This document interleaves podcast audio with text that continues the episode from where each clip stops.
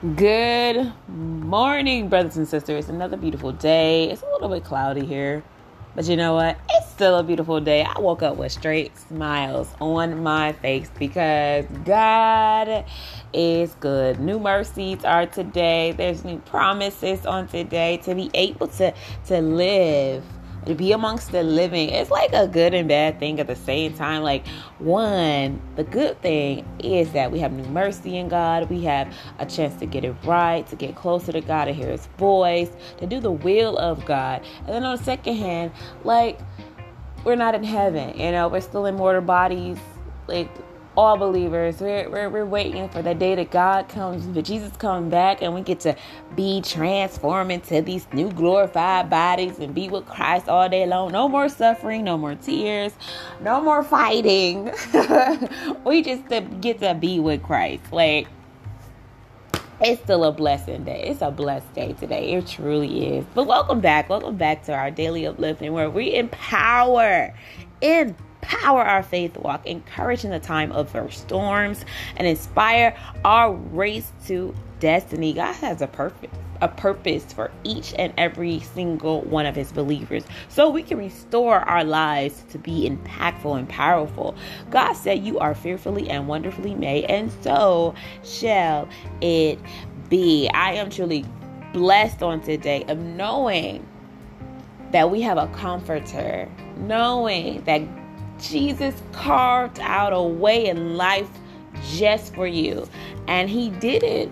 He did it and then he left, but sent his comforter, sent someone who can do what who can help you, who will guide you, who will comfort you, who will always be there for you, the Holy Spirit. We are grateful for God's Holy Spirit. It is through God's Holy Spirit that we are able we are able to do those things that we wasn't able to do before and he's there he's there for every single step and with that i come to you with uh scripture where it says in 1 corinthians 2 and 12 it says we have received god's spirit not the world spirit so we can know the wonderful things God has freely given us. And it, it made me realize how without the Holy Spirit, we are completely blind of even knowing what God has given us. And it's through the Holy Spirit that shows us the way of faith, that shows us a way and help help enable us to be to see and know the wonders of God. And there's so much that have not been revealed, but it's only revealed to those who believe.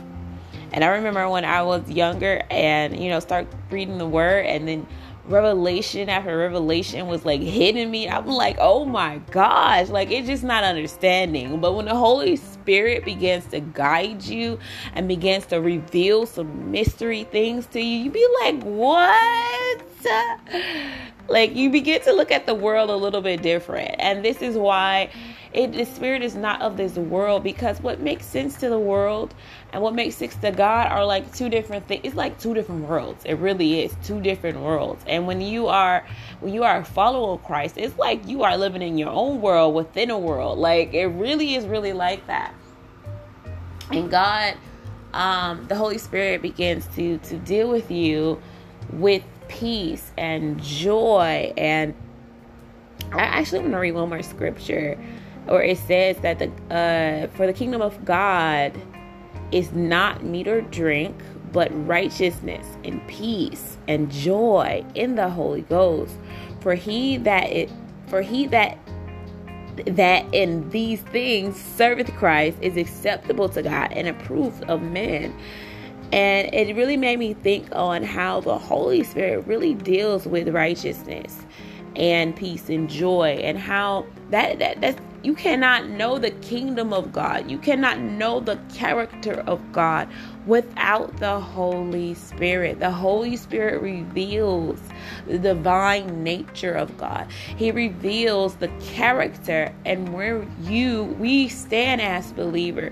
We no longer stand in, in in a place of worry. We're not supposed to stand in a place of worry. Though, you know, we we are we we do suffer we do are affected or we do have human bodies that are affected through sorrow or anger. Like these emotions do come, but that's not where we dwell. That's not where we live. We we in the Holy Spirit, we dwell in peace.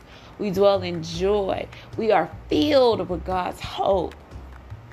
And to know that this is of the believer. This is of the faith walk. And though you be a new Christian, a new believer, a new person that walks, or someone who's a little bit more seasoned, I think from the very beginning, you realize that God is your hope, that God is your only hope. And when you kind of like live through this thing, you realize you live in hope. Everything is in the hope of God. It really is. And that we cannot we cannot uh, um, put our living and put our hope into this world. We can't. And things of the world. I think as the scripture says, should a man gain the whole world and lose his soul? Before we would try to, I know me personally, try to gain so many things in the world and work my tail off only to be left hopeless, only to be left with things that was lost, you know, time, energy, resources, everything lost. But with God, even if with God is like the total opposite.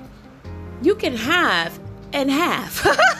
you can lose and yet have. It was just like the weirdest thing ever. You know what I'm saying?